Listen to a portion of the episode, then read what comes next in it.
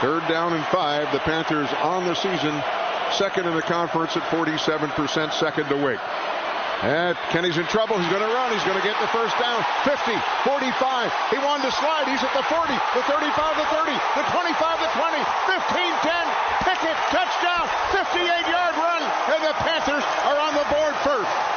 He, he, tried to slide and then he stopped. I saw the sand kick up and then he just hit the Jets, Billy, and took it to the house. And welcome to today's episode of the Pipeline ACC podcast. I am Dan Siegel from ACC Content. I am joined, as always, by Jason Gibbs.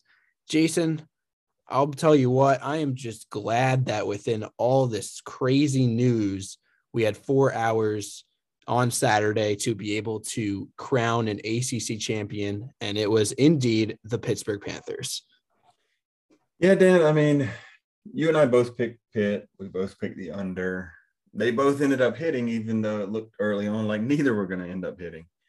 But this isn't to, to toot our own horn. It, it's a it was a, a great game that you know it ended up getting away from from the Demon Deacons in the end, but just a great college football Saturday. You know, even, even if you if you watched the games earlier in the day with the Big Twelve championship was uh, was exciting and just it's nothing like college football. Yeah, it's going to be sad that it's kind of almost over um, we did our Pipey Awards actually. We just got over doing those in the Discord. But if you missed it, don't worry because um, we will be doing it again on the podcast. And like I said, you could follow along on the Discord to see the plays and all the moments. Our our own Sunil posted everything along with what we were saying on the spaces in the Discord. So the link is in the episode description. But First, we've got some ACC championship to recap. We've got a lot of stuff going on the coaching carousel. We'll get to that, but yeah, let's start with this. So Pitt winning, final score was, I believe, 45 to 21. And Pitt, obviously, their fans parading the streets. A lot of them went down to Charlotte. If not, they were doing it in their own town of Oakland and Pittsburgh. And uh, game started out not how we expected. We expected kind of a slow start and for it to pick up over time. The trend was kind of the opposite, but there were a lot of fireworks to start the game. Wake took a 21 to 14 lead actually at the end of the first quarter.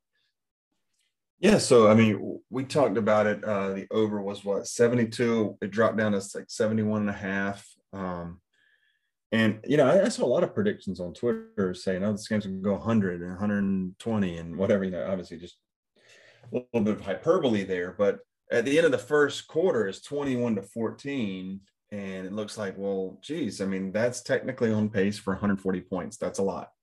So um it, it ended up uh, obviously slowing down dramatically. And and it's crazy to think that wake forest takes a 21 to 14 point lead and never scores again. And you know i mentioned this on the spaces that we just had shameless plug. But Sam Hartman, I just Charlotte's just a house of horrors for him, and he ended up turning in a very poor performance. You know, 213 yards, two touchdowns, but four interceptions, and uh, the the Pitt defense stepped up, but then uh, again, you know, just didn't just didn't pan out the, the way I, um, I think a lot of people thought it would uh, for the Demon Deacons. I thought the game would be closer. I did not think it would be a 24 point blowout. I mean, this game was essentially over after the third quarter, maybe even uh, yeah after the third quarter. But just because Wake couldn't mount anything, and Kenny Pickett was great, super efficient, 253 and two touchdowns. Uh, our Jordan Addison prop. I don't know if you remember, if you guys remember from our last award-winning podcast. Our Jordan Addison prop was over under one and a half touchdowns. He ended up with zero, but he still had eight receptions, 126 yards, and a spectacular reception uh, in the late in the second. Just his skills on full display. But I mean, Pitt 11 and 2, very deserving of the conference championship. Now they are going to play, I think, Michigan State in a bowl game. So, very great uh, opportunity for Pitt. And, and I guess, I guess we need to say it hail to Pitt, right? Hail to Pitt. Yeah. They will be playing Michigan State in the Peach Bowl, which I'm very looking much looking forward to. I am so glad that it's the Michigan State as opposed to it was rumored to be Notre Dame. But Yeah, so we we had um on our competition. So our prop, yeah, mine was I had the under on Jordan Addison 1.5 touchdowns. I cashed in on all four. Pitt under under 1.5 Jordan Addison touchdowns in Utah minus two and a half against Oregon, and then uh, Jason, you went um you went three for yeah you went three for four because you had Pitt the under and you had Alabama plus six and a half, but then mm. you had the um under on on Wake Sacks. So and look, looks like there's three of them, and I, it was and you said two and a half, right?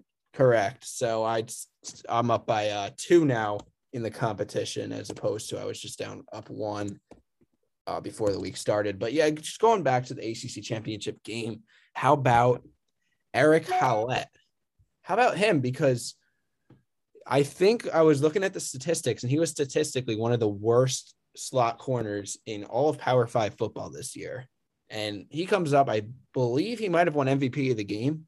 I he had two interceptions, one of them was for six, and he just played a very good game. And Hartman, four interceptions. We talked about are we going to see the good Sam Hartman? Are we going to see the bad Sam Hartman? And it kind of was very reminiscent of the, I think, Wake's bowl game last year, where just complete after a great season by Sam Hartman overall, things just completely got out of hand at the end. Yeah, I, I really thought that the the Wake receiving, if you look at them, you know, A.T. Perry and and Roberson combined for 108 yards. I mean, and one touchdown. I thought that they could really kind of make a living off the Pitt corners, but give it up for Pitt. They they stepped up. The Panthers did what they had to do. They they played really well, um, you know, with the receivers and kind of shut down a very prolific uh, Deacs receiving crew, and that was really the difference in the game. It, we didn't think for any, you know, any stretch of the imagination that the Demon Deacons were going to shut Pitt down and most of their games this year had been when they won, they just outscored people. And when they lost, they scored a lot of points, but just someone the other team scored more. And this time, you know, their their uh, their defense did not answer the bell, uh, but neither did their offense, and it just really kind of left a a game that started out with fireworks ended up kind of if you're at least if you're a Deacs fan ended with a thud. Yeah, and let, us go back to the three keys that I kind of had of in the game as far as whether Wake would win right? And the first one was it turns into a back and forth shootout. And I mean, it kind of did to start. And I thought that was in a very good spot for Wake because they could just keep scoring and eventually, you know, make a, a stop, a turnover. They're they're great at that, but obviously that just stopped happening. The second was um, how well they could get pressure on Kenny Pickett. And they actually did a decent job of that because I said he was pressured 17 times against Western Michigan, 18 times against Miami. Those are both his losses.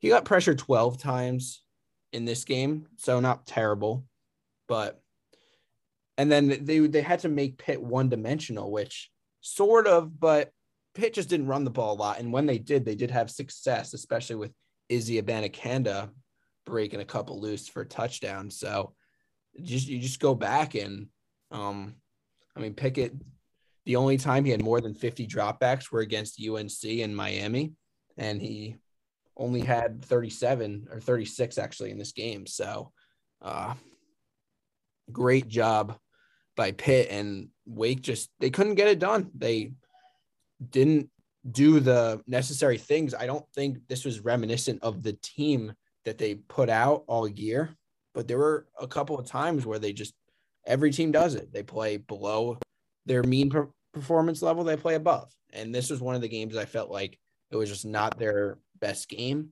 And look, Pitt won by a lot of points. I think Pitt is still the better team, regardless. Even if both teams played to the top of their level, I think Pitt would have won. But it's just, you know, you got you got to tip your cap in this one because um, the Panthers just continuously brought their A game in the final stretch of the season.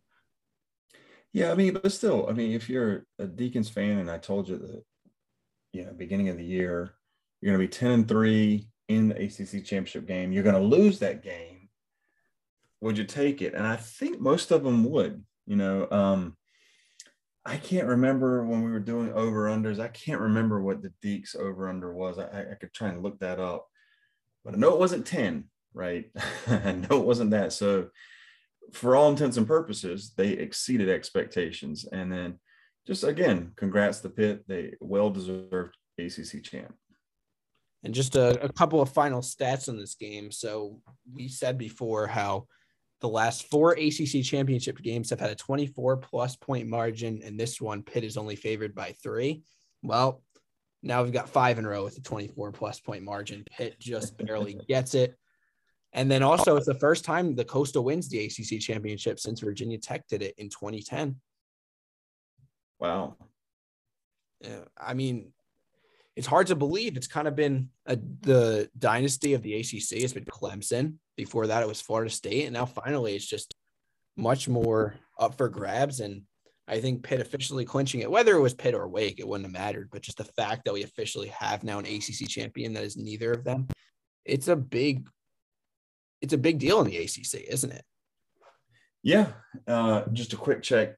Wake's over under total was six and a half, but you know people have talked. You were, I think, first on the record to say the Clemson dynasty is over, and this maybe signals that there's some other things that signal it, mainly possible coaching changes.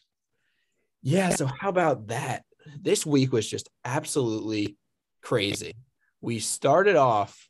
I we don't have to go chronologically. You just we'll, we'll start with Clemson because their athletic director, um, Dan Dan Radic Radakovich. I'm not sure how you pronounce it. We'll call him D-Rad.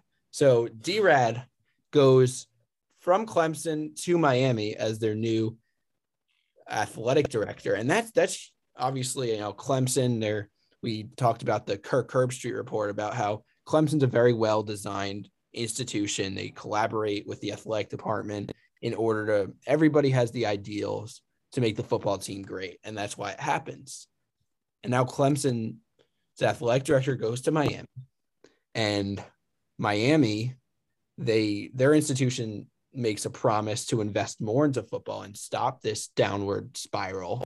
And to, to put the cherry on top, there's rumors, it's not official. Manny Diaz is still their head coach, but it is there are rumors that Mario Cristobal is going to be their head coach for the 2022 season. Yeah. So, well, hey, let's not forget about. There's also rumors that Brent Venables, uh, Clemson's defensive coordinator, is going to be head coach at Oklahoma. None of these are, um, you know, official yet. So until the ink is on the paper, we'll just still treat it as such.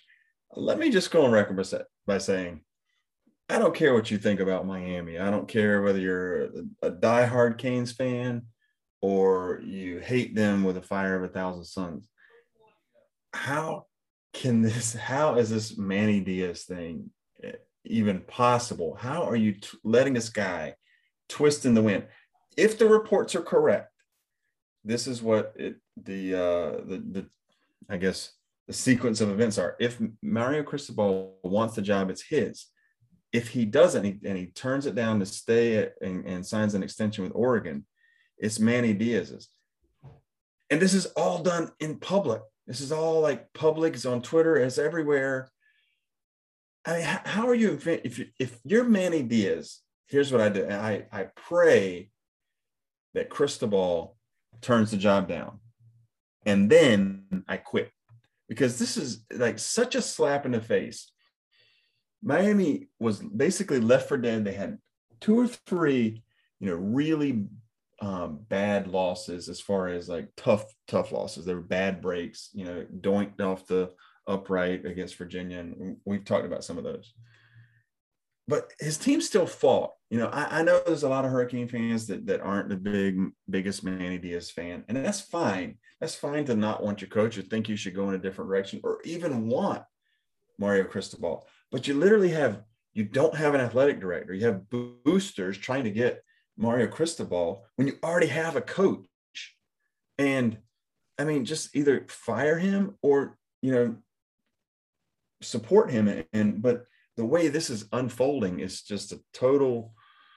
I don't know. I've never seen anything like it. The way they've treated Diaz, especially considering this isn't like a Dan Mullen from Florida situation or, or some other teams that we saw this year, even maybe a Duke with David Cutcliffe, where the team just imploded and the you know clearly the leadership was gone and it was time to move on.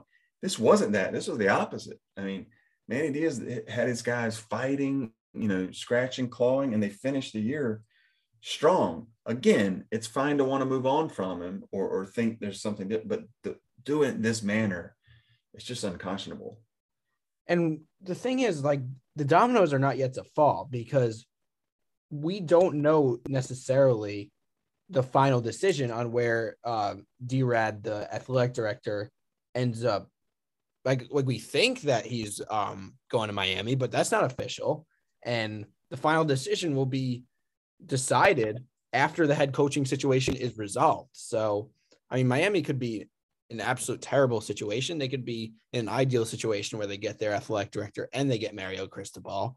But we will find out my midday tomorrow. So a lot of you listening to this podcast will already know what what the situation is with the coaching. And yeah, it's it's very possible that it could be Manny Diaz resigns and they don't get Cristobal. He stays at Oregon.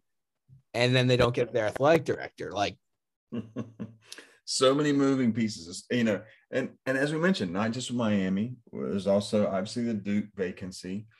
There's Clemson that they they may lose Venables, they may lose their offensive coordinator. I've heard rumors of their offensive coordinator possibly uh, to fill the UVA role or possibly to fill um, the Duke head coaching vacancy. So it's crazy in, in a season.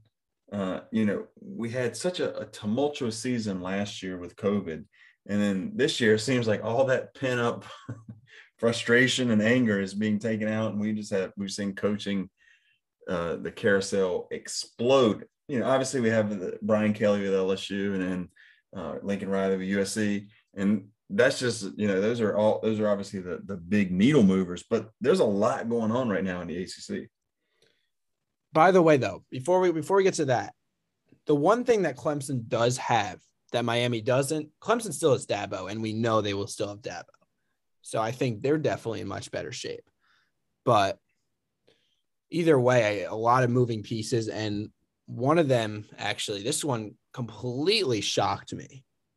UVA's Bronco Mendenhall decides to step down following the bowl game. So I will coach in the bowl game. We do not have the new UVA head coach, but it's, I mean, this shocked me and now we, we've had time to process it. It is Sunday. I believe this happened on Thursday.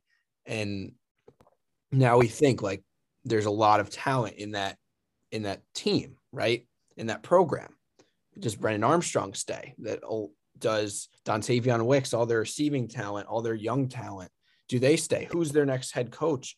We a lot of this will be contingent on whether the assistants stay and we have a lot to re- reveal about this UVA situation. But first off, just talk to me about what your first reaction was when you heard this news. Well, I'm with you. I was shocked. I did not foresee this coming. I know there's a lot, and we've had uh, some of the UVA guys on our pod before. I know there's a lot of frustration, and they finished, you know, what they finished six and six, and they're uh, going to go to a bowl they did that by the skin of their teeth. There was a couple games that probably they won and they shouldn't have. But that all that being said, they went into the Pitt game. If they went out, they were going to be in the ACC championship game. Now they didn't, but it's not like they were just atrocious this year. Yeah, maybe they there was some regression, but um, they still had, as you mentioned, offensive pieces worked. Their defense you know, let them down numerous times. But the offense was kind of clicking, and I just wasn't I wasn't expecting this, especially he did it on his own accord. I guess the reports say that an athletic director tried to talk him into staying, but he just had said no. He's going to take time off, spend time with his wife, and so I, I don't know. I really don't know where they they need to go. Um, but I mean, both both Virginia programs are going to have new head coaches next year. Yeah, and I just the one thing about UVA and Bronco Mendenhall, I I was very pleasantly surprised to see pretty much 95 to 99% of everything I saw was just love from his players, from his fans, from his coaches for what he did, for how he was an off the field leader as well as an on the field leader. And I, being a college football coach, neither of us could understand fully because we've never been a college football coach or anywhere in the industry, but it's a crazy job. And I completely do not blame him for wanting to step aside for a little bit, whether he goes back to it or not. That's obviously a decision he'll make in the future. But I just want to say, like, I, I don't blame him for what he's doing. And it's putting UVA in a very difficult situation. And he talked about that in his press conference, how he's kind of like he's he feels like he let them down a little bit, but he had to make the best decision for himself. But I I don't I completely see where he's coming from. Like being a college coach is a job that just completely takes over your life and a lot more than any particular job that any like normal folk would have.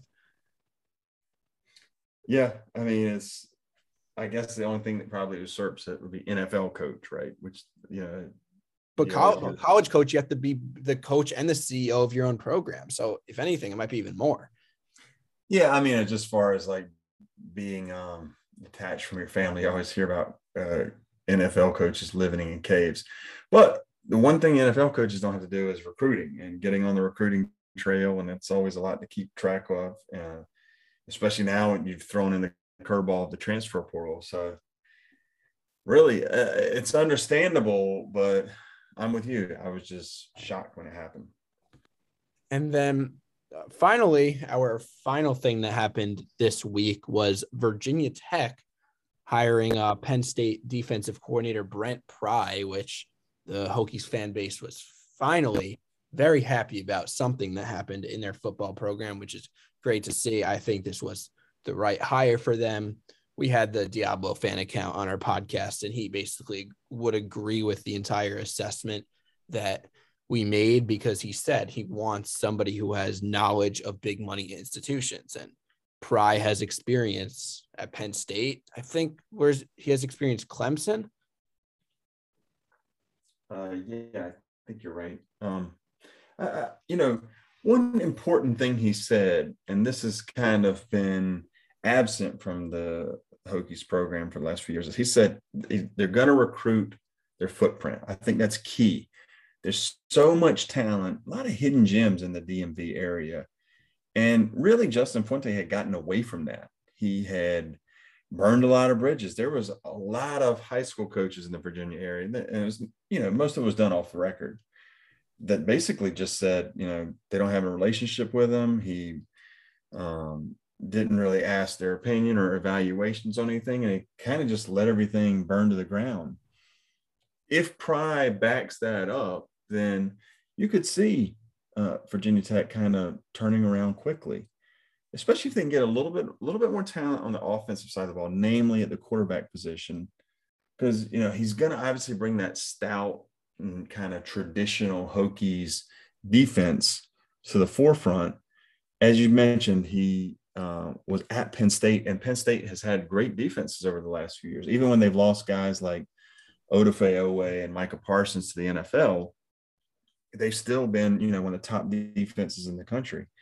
And if he can get back to kind of doing that, mm, you know, I, Frank Beamer was always, you know, defense and special teams that kind of led that lunch pail mentality for the Hokies. If he gets back to that, then then maybe they could, you know, kind of turn it around relatively quickly.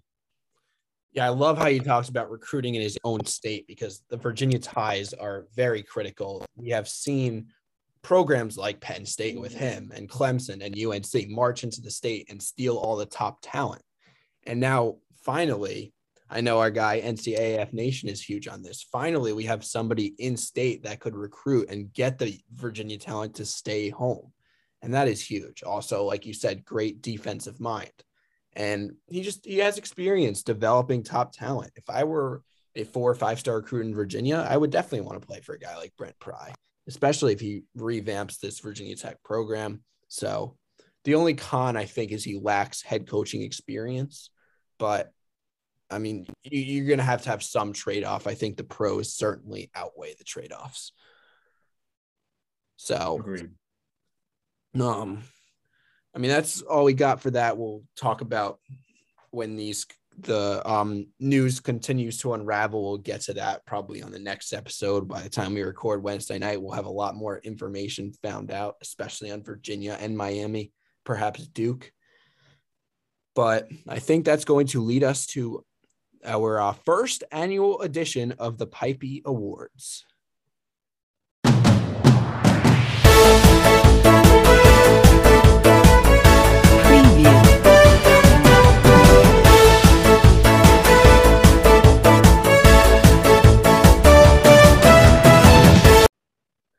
So, our Pipey Awards, we will be honoring the best and worst, like we've mentioned, of just plays, moments, games, Twitter accounts, memes, gifts, just everything ACC football this year. We will make this a tradition. Actually, it'll be a is it biannual or semi-annual? Twice a year, whatever. Um, we'll be doing it for football and we'll be doing it for basketball, and it's just going to be just um it's on our Discord. So you like the episode description, the link is in there. So follow it, follow it along there. There's uh our guy Sunil posted everything you needed there, the clips for the corresponding plays that we will refer to and just background information on everything. But let's get it started. So our first award is pretty simple. We're starting with awards just for the highlight reel and catch of the year is going to go to Dontayvion Wicks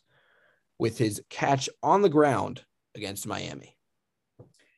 Yeah, so as Dan mentioned, you definitely follow along. Uh, we have all the, the visuals, the accompanying visuals in the Discord. So, you know, if you're listening to this, join our Discord and check these out because these are great highlights. And, and this is this is a, a great catch. I, I mentioned it in our spaces how this kind of was reminiscent of the old uh, Green Bay, you know, Brett Favre, Antonio Freeman play on Monday Night Football, where the the ball landed on his back, and Al Michaels was like, he he did what? You know, um, Wicks just it, Miami defense should have actually intercepted this ball, but the, it, the ball gets knocked out and the ball lands on Wicks's back. He flips over, it pops up in the air, catches it with one hand for a touchdown.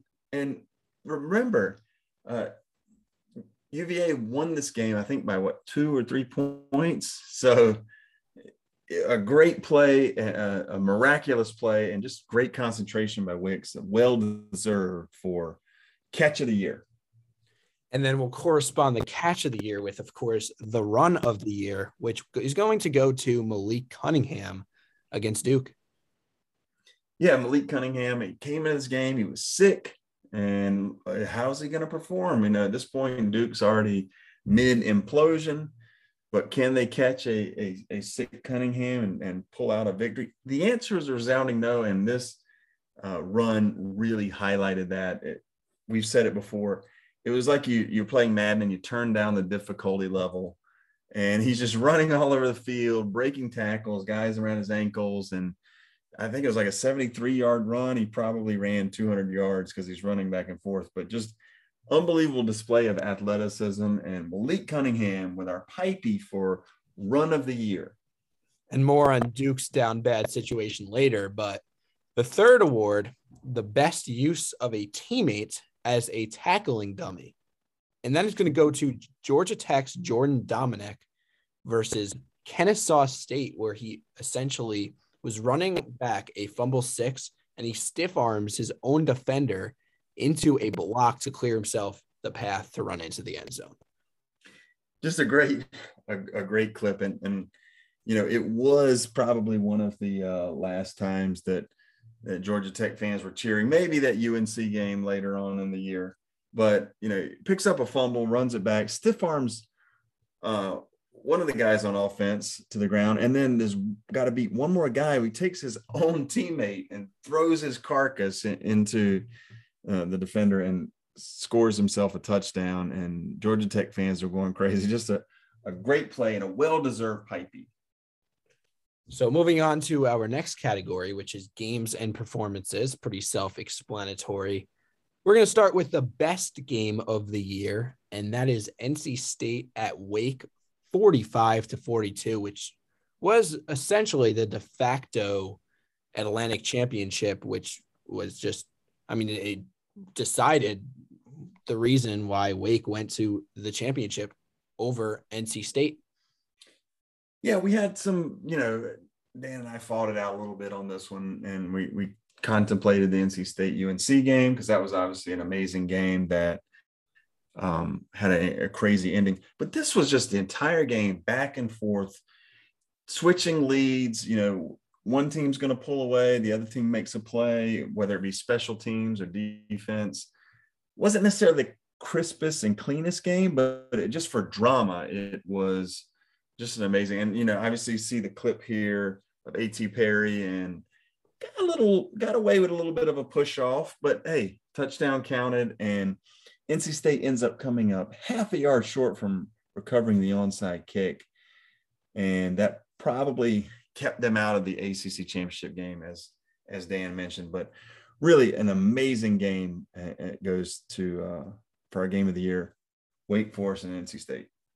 And then following up the best game with the absolute worst game of the year, and that is Rutgers at Syracuse, a 17 to 7 victory for the Scarlet Knights in the Dome. Yeah, really just a vomit fest, right? It was a bad game. I tried to look for highlights of it or lowlights, whichever one you want to say. Couldn't find any, to be honest. It was a, a couple things on YouTube, but it just clip after clip of it being zero to zero. I think I don't think anyone scored till the second half, and really a snooze fest. And look, it wasn't because they were playing dominating defense. It just wasn't a good, a well played game. And uh, so Rutgers and Syracuse for our worst game of the year. And then we've had a lot of great performances by quarterbacks this year. Obviously, we've we've advertised it. We are the conference of quarterbacks. But what about the ones that don't get as much love? The ones that are not the greatest quarterbacks, but have had great performances this year. So this award is nominated to the best performance by a quarterback, not named Kenny, Brennan, Sam, Devin, Sam again, Malik, or Tyler. And that's going to go to Garrett Shrader versus Virginia Tech. 236 yards passing and two touchdowns, 178 yards rushing, and an additional three touchdowns for a 41 to 36 win on the road against the Hokies. Yeah, just an amazing performance, especially midseason by Shrader. We had come into the year with so many question marks at Syracuse at quarterback, but Shrader kind of steadied that ship, at least at least in the middle part of the year, and really just put the team on his back, uh, especially in this game, a game that Virginia Tech really had no business losing, and that probably helped seal some of the Justin Fuente's fate by losing games such as this. But Shrader just doing it through the air, doing it on the ground, you know, scoring all over the place. I think it was you said five total touchdowns, just a, a, an outstanding performance. So best performance, the pipey for the best performance by QB, not named Brennan, Kenny, Sam, Devin, Sam again, Malik, and Tyler. Yeah, and then um that's kind of going along the same category, just a the most random dominant performance that you'll probably completely forget about. And that is Mataeo Durant's 255 yard rushing performance in a loss at Charlotte. Yeah, so Duke starts out the year playing Charlotte.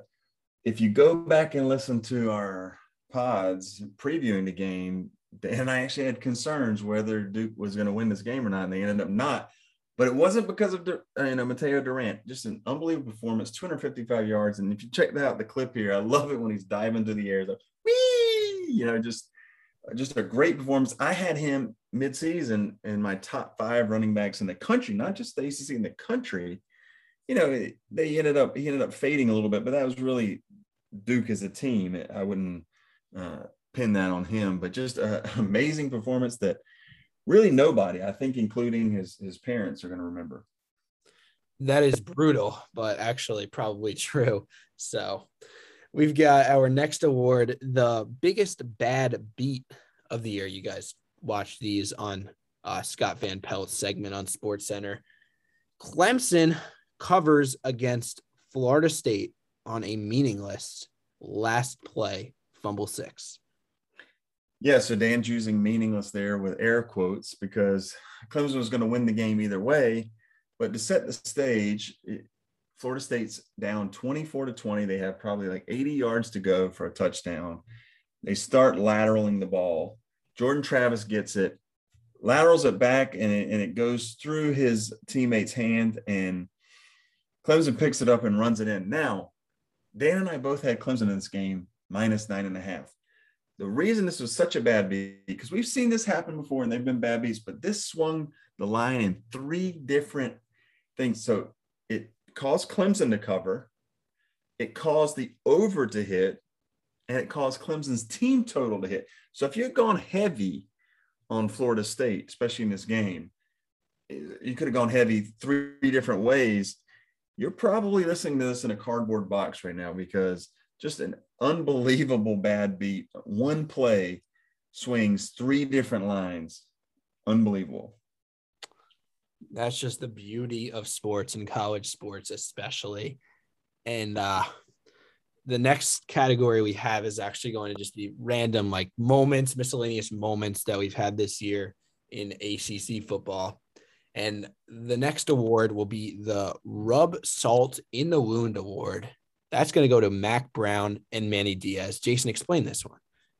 Yeah, so this this is one of my favorite pipeys. I think you know after the so Miami and, and, and UNC locked in a battle. UNC has control of the game most of the game, and Miami storms back and they're they're now only down three. They've driven to they're well within field goal range. So they at least should tie the game up and go into overtime, if not win it in regulation. Instead, they throw an interception, the game over, and UNC prevails. But then this this moment was caught on camera. Follow along in our Discord. But Mack Brown shaking Manny Diaz's hand, and he just won't let him go. Manny Diaz is clearly annoyed. He just wants to get on the bus and start crying. And but Mack just not letting the handshake go, patting him on the shoulder, holding his arm. It's like, dude, this guy wants to die right now, and you're doing nothing but rubbing salt in the wound. What a great pipey. And then another great pipey. How about this one?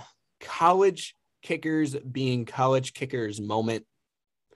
Florida State's whiffed onside kick kicker Ryan Fitzgerald against Miami. Against Florida. I'm sorry, against Florida. Yeah, so rivalry game.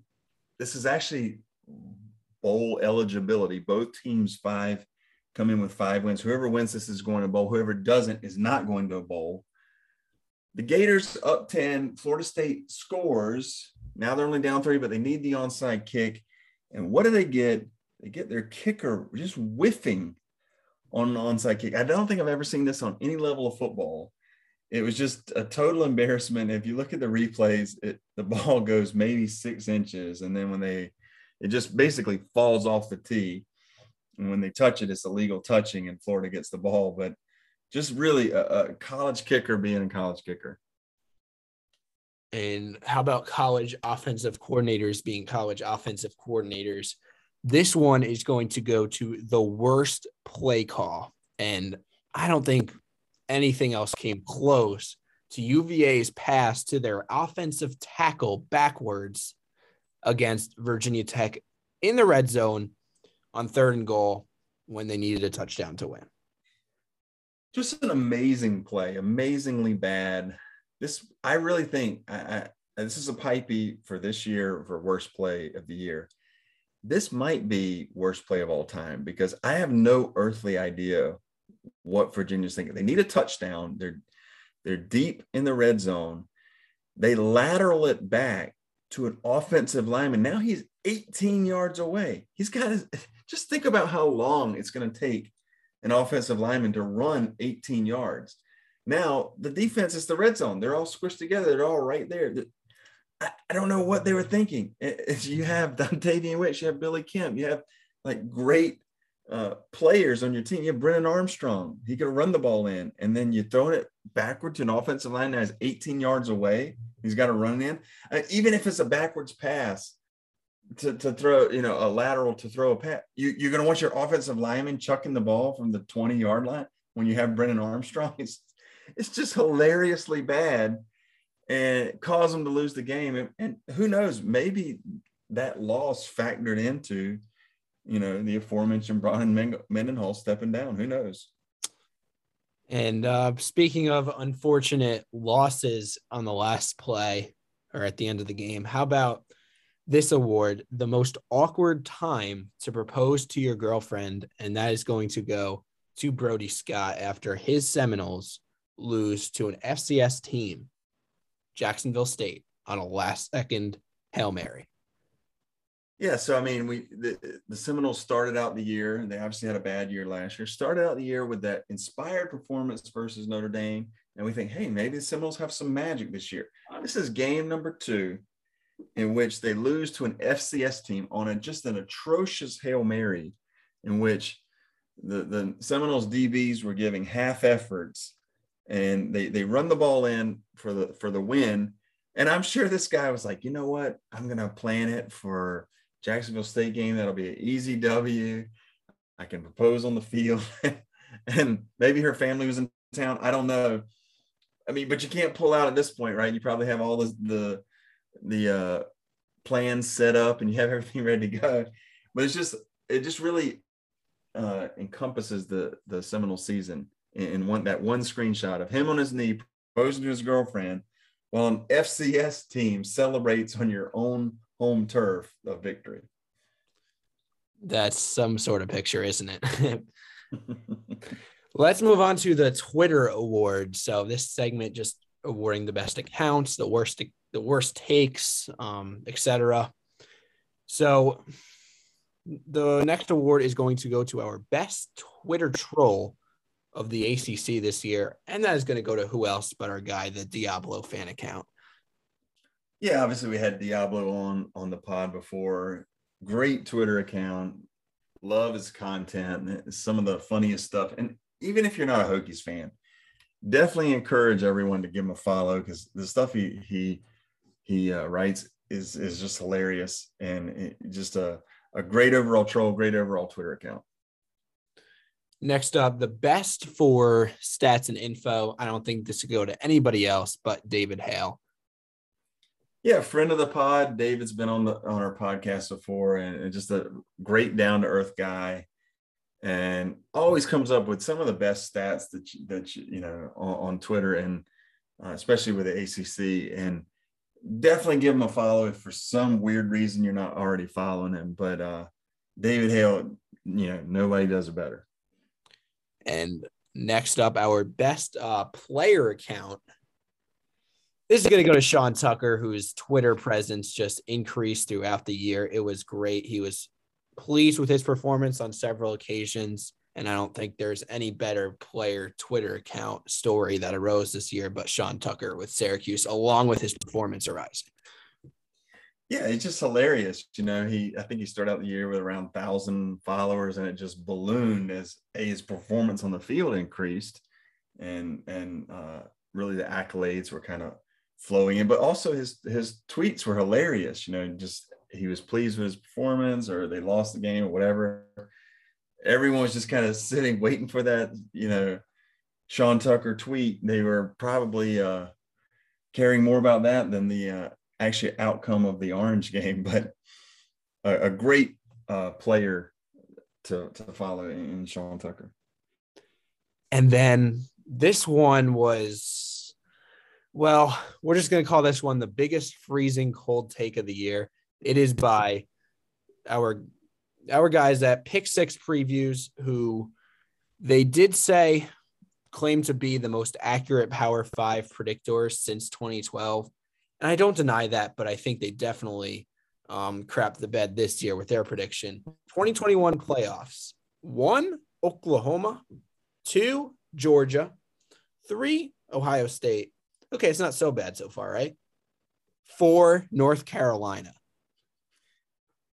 Yeah, so I, I, I already said this once, but to uh, paraphrase Meatloaf, you know, I, you guys know I'm a big music aficionado. Prepare, to paraphrase the uh, singer Meatloaf, one out of four ain't bad. But the fourth one, UNC, that one got torpedoed relentlessly throughout the year. And even Oklahoma, multiple losses, Ohio State, multiple losses. And it, look, we give it in jest, you know, we love bad predictions. Don't take yourself so seriously that that you can't. And I'm, you know what I'm, I'm proud of? I'm proud these guys didn't delete this tweet, right? Because a lot of people would have deleted a tweet like this that was so far off. Uh, but they didn't. And, and hey, we've made bad predictions. It, happens. If you're going to put yourself out there, you're going to be wrong at some point. But it's just, it's always fun to just kind of, kind of uh, joke around. And, and this takes the pipey for coldest take of the year. The pipey for the best parody account for an ACC offensive coordinator, Mr. 45 plus himself, Mark Whipple. I think this was self-nominated. I think Mark Whipple nominated himself and then won the pipey on top of it. And then capped it off with Pitt winning the ACC championship game. So definitely a funny count. And, and it, as the year went on, especially as Pitt's success grew and grew, uh, it was just a funny count to follow. And uh, Mark Whipple parody account, great one. Yeah, there were some times beforehand where I got confused with him as the actual Mark Whipple, but now I just can't think of Mark Whipple without thinking of the actual account. It's just he's just gotten to that point. So it's it's really amazing. The last awards we will do just miscellaneous awards that we couldn't categorize, but definitely worthy pipey awards. Um, the first of that category will be the best quote, and that is going to be by who else but Dabo Swinney. You wouldn't expect anything less from him. This is a quote that's not very controversial. It's just funny. He said, The road to success is always under construction. You know, just like I 95. yeah, no, like the, the press gives Dabo a lot of heat. And then he said some kind of off the wall things before, but this is just a funny one. I, I enjoy Dabo. I don't take it too seriously. Like I said, you know, I don't get involved in, in the the politics or controversy of it all.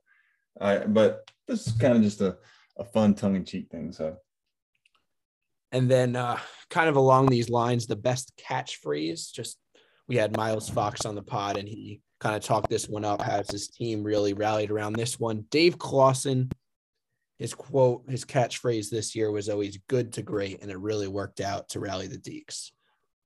Yeah, we already mentioned in this pod they were what six and a half win total, and they end the year with ten with a chance for a bowl game to make it eleven.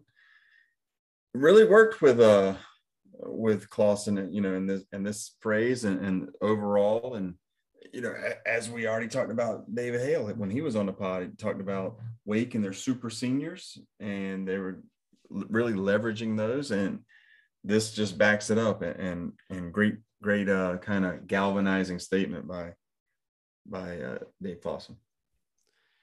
And then our next award, the Black Fly in Your Chardonnay Award. That's going to go to Brennan Armstrong who led Power Five football in the both the advanced categories per PFF of big time throws and turnover worthy plays. The ultimate gunslinger, and I think that's kind of highlighted in that first uh, that first our first pipey with catch of the year. In that it should have been an interception, but it ends up falling in for a touchdown, and you know it's it's kind of going all or nothing with with Brennan, and maybe you know, maybe there were times he, he made some turnover worthy plays because he knew he couldn't rely on his defense. So he's just trying to force it in there. That happens, but really just the, the ultimate kind of gunslinger and black fly in your Chardonnay, as you said. Our second to last award, the Big Dick Energy Award, and that is going to go to Tyler Van Dyke. When he talked down NC State, he says, I don't think they could stop us.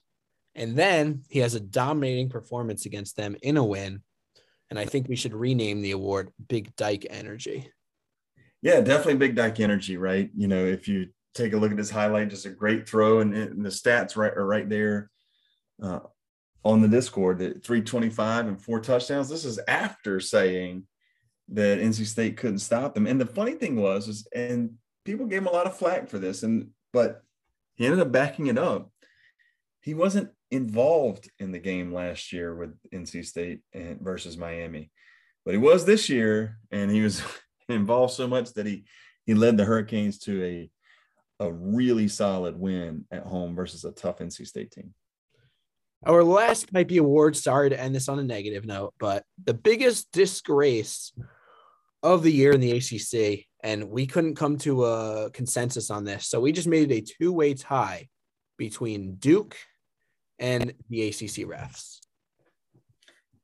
Right. So, uh, like I said, the, the refs probably have a, a permanent spot in, in all conferences and in all walks of life in, in this category. But yeah, Duke, you know, it's hard to, you know, we talked about this.